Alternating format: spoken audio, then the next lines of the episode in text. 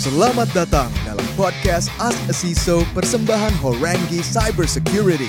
Bergabunglah bersama kami untuk mendapatkan wawasan mengenai tren keamanan cyber langsung dari pakarnya. Namun sebelumnya, pastikan Anda menekan tombol like, subscribe, dan tinggalkan komentar melalui channel YouTube, Spotify, dan Apple Podcast. Serta nyalakan tombol lonceng untuk mendapatkan notifikasi dari setiap episode terbaru kami yang sayang untuk Anda lewatkan. Oke, halo teman-teman pendengar Ask a CISO Podcast. Apa kabar? Mudah-mudahan semuanya uh, sehat-sehat dan sukses selalu. Jadi kembali lagi bersama saya Adi, Associate Principal Consultant di Horangi Cybersecurity yang akan menjadi host pada episode uh, Ask a CISO Podcast Bahasa Indonesia kali ini ya. Jadi sebelum kita mulai, mungkin saya ingatkan dulu sama, uh, untuk teman-teman pendengar jangan lupa uh, kunjungi channel kita di YouTube, uh, channel Horangi, kemudian di Spotify ada CISO Podcast. Jadi jangan lupa di like, di subscribe, dan juga nyala, nyalakan lonceng notifikasi untuk mendapatkan uh, notifikasi kalau ada episode terbaru ya yang terbit. Oke, jadi untuk episode hari ini uh, sebagai latar belakang uh, ini adalah uh, semakin masifnya atau semakin banyaknya insiden keamanan siber khususnya yang terjadi di Indonesia ya. Jadi mungkin teman-teman pendengar uh, pasti mungkin sudah lihat di uh, media atau di berita adanya adanya lagi-lagi kebocoran data pelanggan, kemudian uh, gangguan layanan dan mungkin service down gitu ya yang ada yang bilang disebabkan oleh ransomware atau insiden keamanan siber yang lain. Dan saat ini kita juga sama-sama lihat lah, um, sudah banyak organisasi atau uh, perusahaan di Indonesia itu buka lowongan kerja atau posisi yang related ke uh, cyber security kan.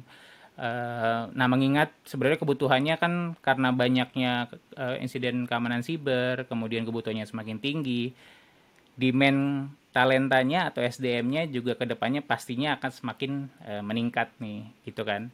Jadi nah hal-hal ini sebenarnya yang menjadikan sebenarnya kebutuhan SDM atau talenta itu yang menguasai skill e, di bidang cybersecurity e, menjadi semakin mendesak gitu ya. Jadi nggak hanya perusahaan swasta aja gitu kan lembaga pemerintah juga mungkin sektor publik juga gitu kan karena itu kita akan ngobrol-ngobrol sedikit nih mengenai uh, tantangan sama peluang karir masa depan di bidang cybersecurity, termasuk sebenarnya kesiapan uh, masyarakat Indonesia sendiri itu menciptakan dan uh, mempersiapkan talenta cybersecurity yang memenuhi uh, kriteria market gitu ya, bisa bisa siap bekerja lah di di uh, industri uh, di masa depan gitu ya. Dan bagaimana pihak-pihak uh, yang mungkin terlibat dan uh, bisa terlibat gitu ya untuk dapat bersinergi untuk uh, mendukung tujuan tersebut. Kurang lebih seperti itu.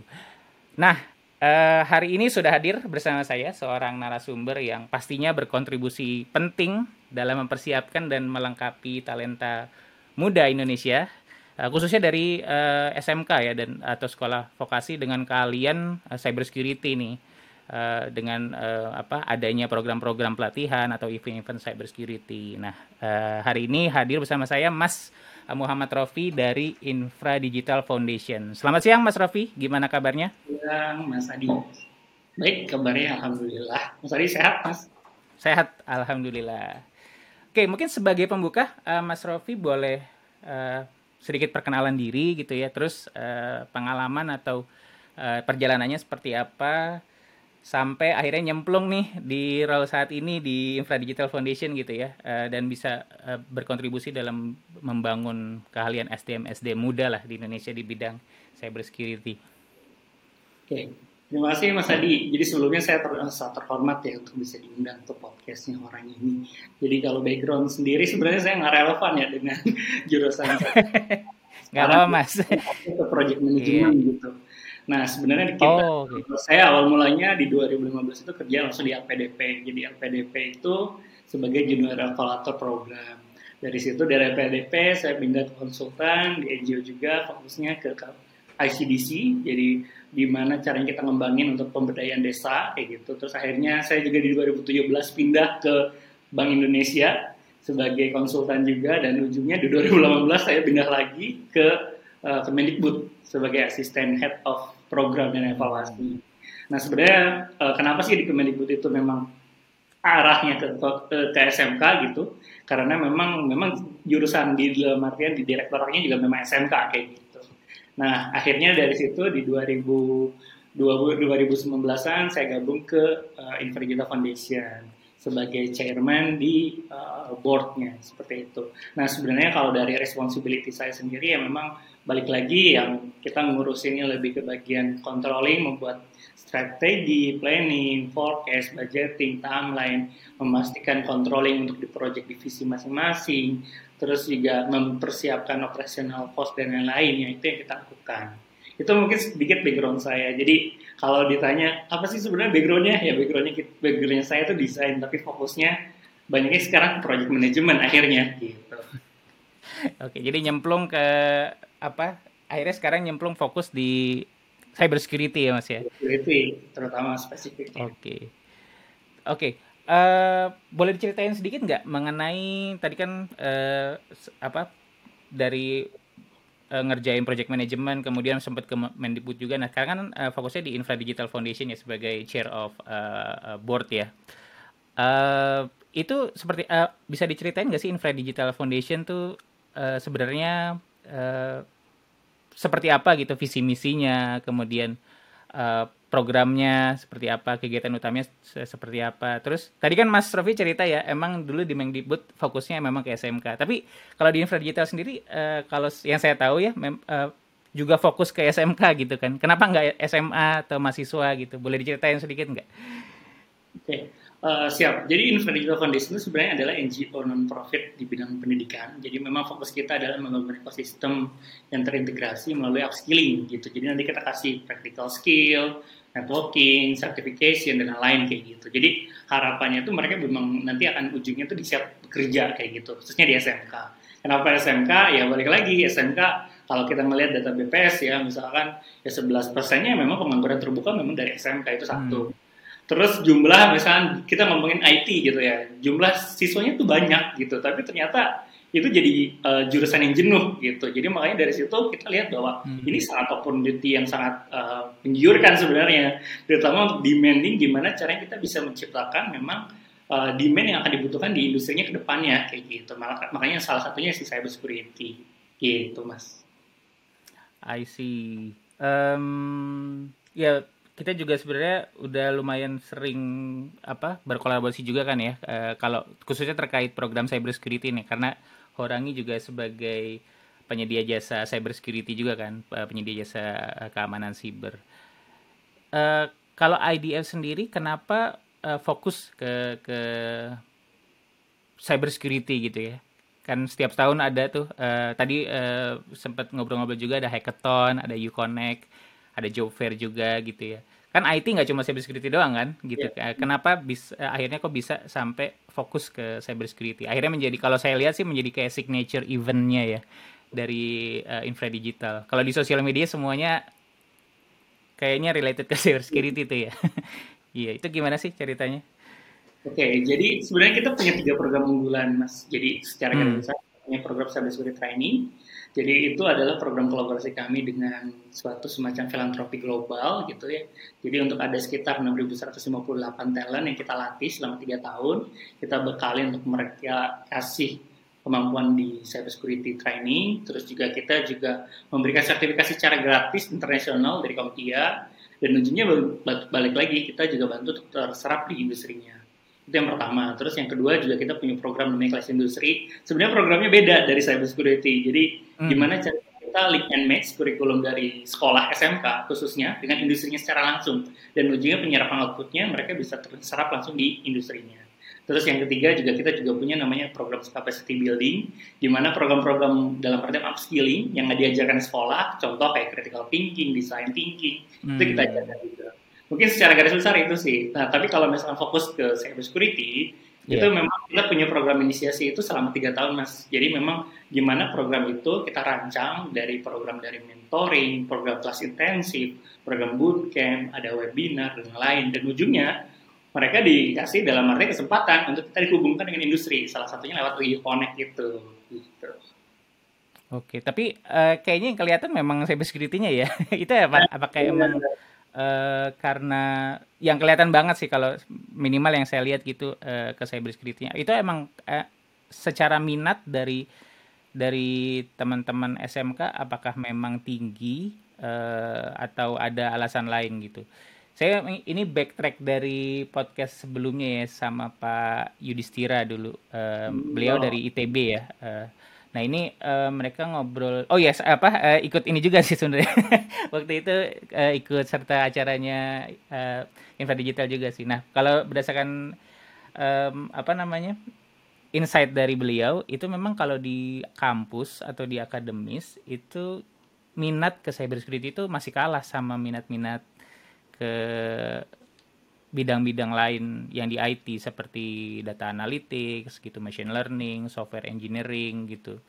Nah, kalau minatnya sendiri kalau dari SMK apakah termasuk tinggi nih cyber security atau bersaing juga sama minat-minat IT bidang IT yang lain?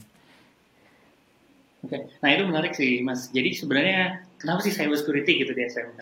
Sebenarnya jurusan cyber security nggak ada di SMK. Nah kita tuh sebenarnya nggak ada kan?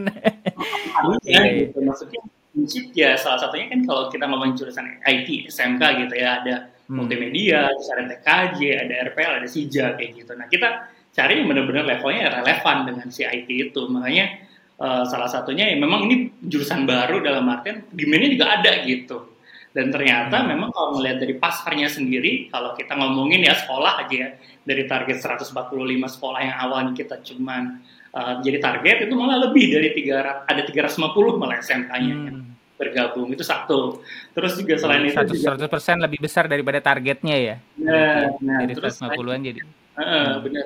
Terus selain itu juga kita juga ada juga nih, uh, jadi akhirnya di tahun 2022 itu kita kerjasama sama Kominfo melalui program hmm. digital talent scholarship lah kayak gitu. Jadi kita ada sekitar 750 mahasiswa atau fresh graduate, mereka dapat kesempatan untuk dapat sertifikasi dari Komtia Security Plus kayak gitu. Jadi memang apa ya tahapan program ini sebenarnya banyak berubahnya kayak gitu. Jadi involve dari uh, lesson learning kemarin kita ambil, terus kita kembangkan lagi dan modifikasi lagi gitu sih mas. Oke oke. Nah, berarti kalau yang saya tahu berarti kan dari ceritanya Mas Rofi tadi ada kerjasama atau sinergi dari uh, apa eksternal juga ya, dari eksternal infra, infra digital juga seperti tadi ada Menkominfo gitu kan, uh, mungkin uh, ya mungkin dengan Horangi juga uh, uh, company di yang bergerak di keamanan informasi juga gitu ya, uh, sama industri juga mungkin sama government um, apa government organization yang lain gitu. Nah saat ini uh, gimana nih kerjasama sama sinerginya yang yang dilakukan gitu uh, sama pihak-pihak selain ya pihak-pihak luar lah gitu. Terus um, dalam persiapan ini ya konteksnya dalam persiapan mensiap, mensiap um, persiapan me, untuk menciptakan talenta uh, cyber security lah di masa depan gitu ya.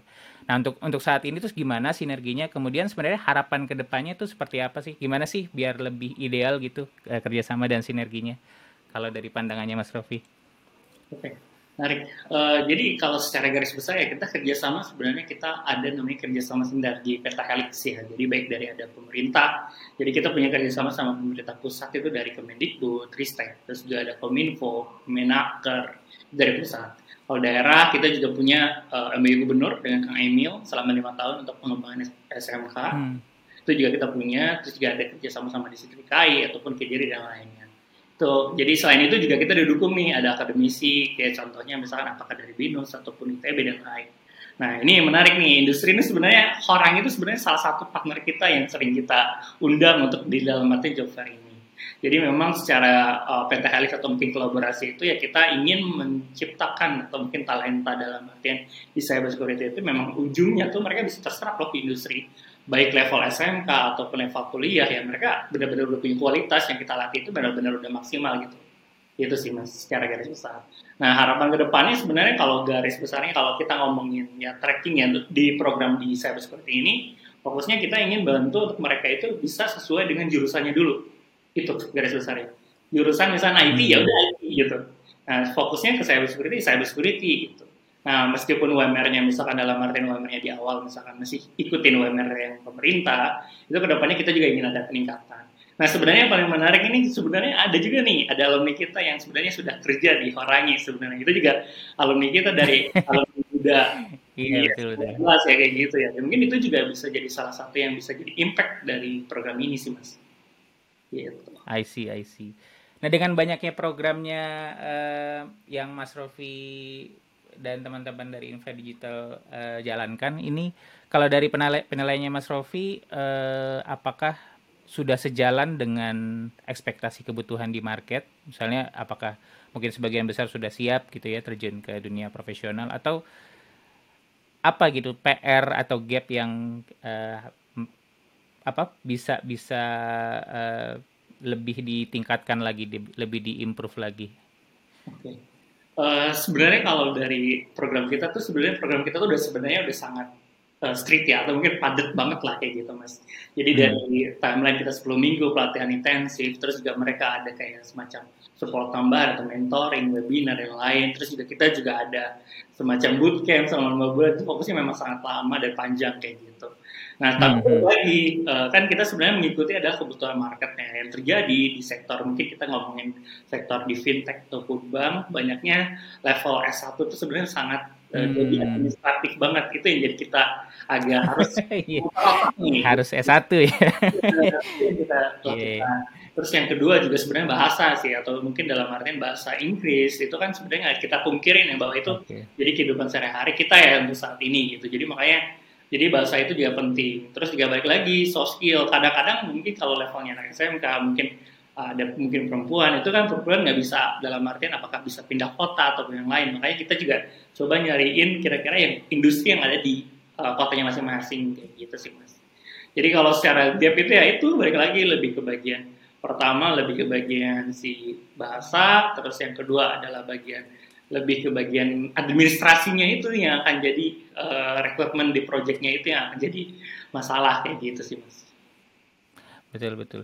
Kalau di industri sendiri itu benar benar sekali apa saya setuju banget sih mas. Uh, uh, waktu zaman saya sih um, saya sendiri yang yang ngajuin ke manajemen mungkin bisa terima walaupun belum S1 gitu ya. Cuma kalau mungkin kalau yang tadi Mas uh, Raffi cerita di banking gitu ya atau di pemerintahan nggak tahu ya kalau pemerintahan ya. Uh, saya belum nggak terlalu uh, ini juga observe juga.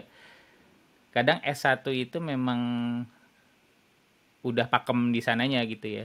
Ada yang menurut Mas Raffi bisa kita lakukan nggak kayak uh, gimana mem mempengaruhi industri supaya uh, S1 sebenarnya administratif lah tidak tidak apa uh, jadi syarat yang harusnya menghalangi gitu ya lulusan yang di bawah S1 yang harusnya udah bisa siap kerja. Hmm, ini menarik sih mas. Jadi sebenarnya hmm. gini juga kita malu ngomongin apa sih yang BSSN ya. Sebenarnya kalau kita melihat itu petanya itu sebenarnya dibuat itu dari level yang profesional ke atas lagi gitu. Nah sebenarnya level dasar dari level ke dari dua ke empat atau mungkin dalam artian level junior itu sebenarnya ada. Nah sebenarnya itu hmm. bisa jadi salah satu peta roadmap untuk anak SMK ataupun mahasiswa sebenarnya di bidang ini. Itu yang pertama.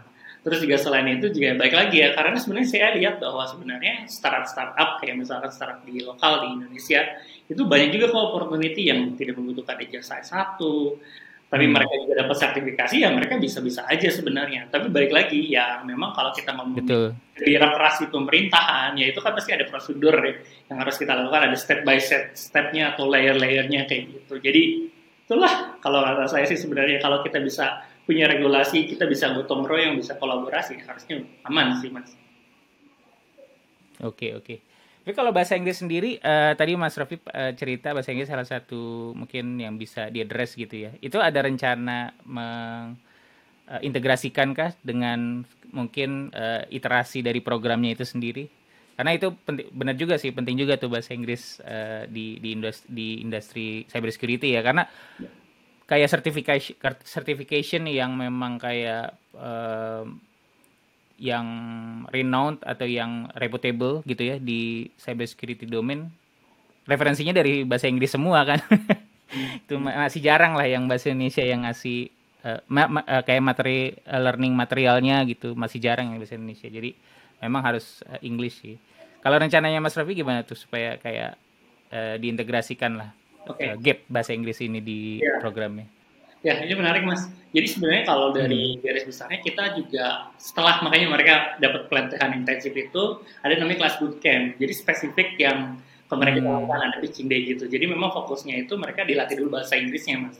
Jadi ada bahasa Inggris, terus mereka spesifik nih. Kalau mereka itu kalau misalkan jadi blue team ya buat lab lah kayak gitulah untuk di blue team. Terus juga ada red team ya mereka juga disuruh buat lab environmental untuk membuat ya semacam SOC-nya, pentesternya ataupun yang lainnya. Itu yang kita lakukan juga. Tapi selain itu juga kita dukung dengan ada support-support tambahan. Misalkan kita menghadirkan mentorship dari langsung misalkan ada Orangi, bisa dari Mastercard ataupun yang lain-lain kita lakukan segitu mas. Itu kalau secara garis besar. Oke oke. Kemudian kalau ke depannya gimana nih uh, program-program yang mungkin um, program lain lah yang yang mungkin sudah dipersiapkan oleh Infra Digital. Mungkin apakah uh, tadi eh saya lihat di websitenya kan mungkin mulai dari Jawa Barat ya, mungkin Jawa Barat SMK-nya ya. Nah itu apakah nantinya akan berencana go nasional gitu atau mungkin go internasional walaupun tadi sertifikasi harusnya udah internasional juga ya ada Komtia dan lain sebagainya. Itu program ke depannya seperti apa nih? Ada apakah ada rencana buat scale lebih besar? Oke, untuk impactnya sendiri sebenarnya saat ini tuh kita sebenarnya udah di 32 provinsi mas. Jadi hmm. secara garis besar. Jadi balik lagi tadi kita juga punya 350 SMK dan 240 universitas. Itu juga kita lakukan. Oh itu itu global eh, nasional ya, itu bukan Jawa Barat aja. Gitu. Jadi oh, memang okay, okay, okay. yang saya bilang tadi di awal itu adalah kita banyak involve-nya kayak gitu mas. Yang di awalnya cuma di Jawa, daerah Jawa Barat, terus kita coba pindah ke Jawa Tengah, Jawa Timur, terus hmm. ujungnya ke Kalimantan dan lain-lain. Lah itu yang kita lakukan juga. Terus juga ini menarik sih mas. Jadi kayak memang kalau ngomongin impact sendiri ya ujungnya juga yang yang tadi saya sebutkan misalnya Ajis gitu ya. Jadi dia dari alumni SMK, terus dari akhirnya mereka dia bisa dapat pekerjaan di Horangi, terus dia, dia bisa bantu untuk keluarganya. Itu kan nilai plus ya dalam artian di program ini. Yeah, yeah. Nah terus selain itu, nah apa sih program selanjutnya kita? Jadi kita saat ini sebenarnya kerjasama sama program namanya Ready for Security dari Microsoft apa namanya.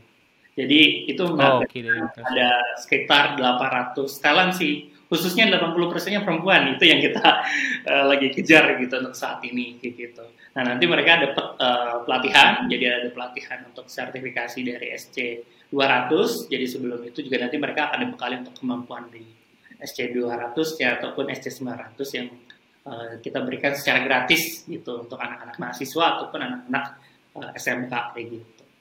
Terus juga mungkin kalau misalnya program ini juga sebenarnya spesifiknya ada empat lokasi yang kita kejar itu adalah di Batam, Bandung, Jakarta, sama satu lagi di Jakarta kayak gitu. Jadi makanya siapa tahu nih mungkin ada teman-teman atau mungkin adiknya yang ingin daftar ya silakan daftar di program kita gitu. Itu sih mas. Oke nanti siap nanti kita bantu promote juga deh kalau ada. Oke. Um, kalau Mas Raffi sendiri uh, udah berapa tahun nih jalanin program ini ya, beberapa, beberapa program bersama Infra Digital. Uh, tantangan apa yang biasanya dihadapi gitu? Terus uh, apa yang mungkin masyarakat Indonesia secara umum atau mungkin pelaku industri atau pemerintah juga mungkin kali ya yang bisa lakukan untuk uh, membantu Mas Rofi dan teman-teman untuk mengatasi uh, tantangan itu? Oke, kalau kita ngomongin tantangan sebenarnya balik lagi ya lebih ke bagian itu tadi yang uh, literasi itu sebenarnya literasi terutama tentang keamanan cyber itu sebenarnya di Indonesia masih kurang gitu. Tapi dengan adanya kasus yang misalnya Bejorka, terus juga mungkin yang terbaru hmm. BS, sebenarnya akhirnya sadarlah sedikit-sedikit kayak gitu. Ya memang ya PR-nya kita ya memang harus kita lakukan itu bersama-sama sih nggak bisa sendiri-sendirian kayak gitu. Karena cyber security sendiri kan luas ya, sangat dalam artian ada cloud security, ada macam-macamnya gitu ya. Gimana ya, caranya kita bisa kolaborasi untuk menciptakan yang memang talent yang terbaik gitu ya. Ujungnya mereka bisa jadi garda keamanan cyber security gitu di Indonesia. Itu yang yang ya harapan kami lah kayak gitu. Nah terus juga kita lihat juga sebenarnya dari BSSN sebenarnya punya program juga yang fokusnya ke literasi. Terus juga di kementerian juga punya uh, program yang sama gitu. Gimana caranya ya kita bisa uh, barengan, kita bisa duduk barengan, kita bisa membuat program yang benar-benar uh, ada sustainnya gitu ya, di impactnya gitu sih mas. Itu yang kita harapkan gitu loh. Oke oke. Oke oke oke. Oke, uh, ya mungkin karena waktunya sudah hampir habis nih. mungkin eh, pesan terakhir dari Mas Raffi deh. Apakah ada yang mau disampaikan gitu oleh Mas Raffi kepada pendengar eh, podcast ini ya? Khususnya mungkin teman-teman yang eh, pelajar kali ya yang tertarik bekerja di eh, cyber security lah di masa depan. Ya, uh, kebutuhan pokoknya kebutuhan talent di cyber security itu sebenarnya sangat mengiurkan untuk ke depannya, baik dari dalam negeri ataupun luar negeri. Jadi teman-teman kalau misalnya mengikut cyber security ya fokusin aja dulu itu dalam artian harus disungguh-sungguhin kayak gitu. Karena baik lagi teman-teman terutama yang udah ikut pelatihan si cyber security training kita, itu kan mereka dapat sertifikasi ya. Jadi harapan itu menjadikan gerbang lah untuk mereka bisa bekerja gitu di industrinya. Nah selain itu juga untuk fokusnya untuk anak-anak SMK gitu harus pede dulu nih. Kalau mereka daftar ya daftar dulu hmm. aja karena kalian udah punya sertifikasi gitu dibanding yang anak S1 ataupun yang lainnya gitu. Mungkin itu sih Mas. Jadi kalau kata saya pede aja, lakukan yang terbaik dan mungkin kira-kira harapannya ya mereka bisa bekerja langsung di industrinya. Oke, syaratnya apa sih kalau uh, ikut program itu um, free kah atau ada syarat-syarat tertentu nggak? Sebenarnya syaratnya semuanya free ini kita bayarin semuanya mas dari hmm. verifikasi hmm. mereka pulsa tapi ada ininya ada apa uh, seleksinya ada seleksinya ada, ada. kita akan ada oh oke okay. nanti baru masuk pelatihan kayak gitu kalau sebenarnya okay. berapa persen tuh kalau sebenarnya kita punya komposisinya, jadi kayak dari hmm. uh, pretest itu sebenarnya ada nggak cuma hanya pretest, tapi juga kita ada ngejar dari middle low income, terus juga ada misalkan ada penghasilan dari orang tua. Kita juga ngejarnya adalah dari level menengah ke bawah. Kenapa kayak gitu? Adalah yang memang ujungnya oh, I see. ingin membantu okay. dalam artian ya dalam artian peningkatan ekonomi di masyarakat, terutama mungkin marginal atau yang lainnya. Gitu sih mas. I see. Itu kan itu kenapa tadi salah satu visi misinya memang membantu perekonomian keluarga juga berarti ya yang tadi diceritakan ya. Oke, oke. Oke, oke, menarik sekali. Uh, ya teman-teman mungkin uh, yang tertarik bisa ke mana nih? Bisa ke websitenya ya, infradigital.org ya. Yang paling aktifnya. Oke, siap. Uh, LinkedIn sama? Ya, tadi website. Ya, website juga. Oke, siap, siap. Oke, uh, Mas Rofi, makasih banyak atas waktunya dan juga sharingnya. Uh, mudah-mudahan apa yang disampaikan dan kita diskusikan hari ini uh, bermanfaat ya untuk teman-teman pendengar. Dan semoga Horangi juga ke depan bisa uh, terus support, bisa terus berkontribusi, bisa menjadi bagian lah untuk uh, support kegiatan-kegiatan Infra Digital Foundation dan ikut berkontribusi juga tentunya untuk memajukan uh, eh, SDM ya dan talenta muda Indonesia khususnya di bidang uh, cyber security. Sehat dan sukses selalu untuk ya. Mas Raffi dan teman-teman dari Infra Digital Foundation ya. Oke, okay, uh, oke okay, terima kasih teman-teman pendengar sudah mendengarkan podcast Ask Siso edisi kali ini. Uh, sampai ketemu lagi di episode yang akan datang dengan topik-topik lain yang tidak kalah menarik ya. Jadi ya sekian dulu dan sampai jumpa. Salam.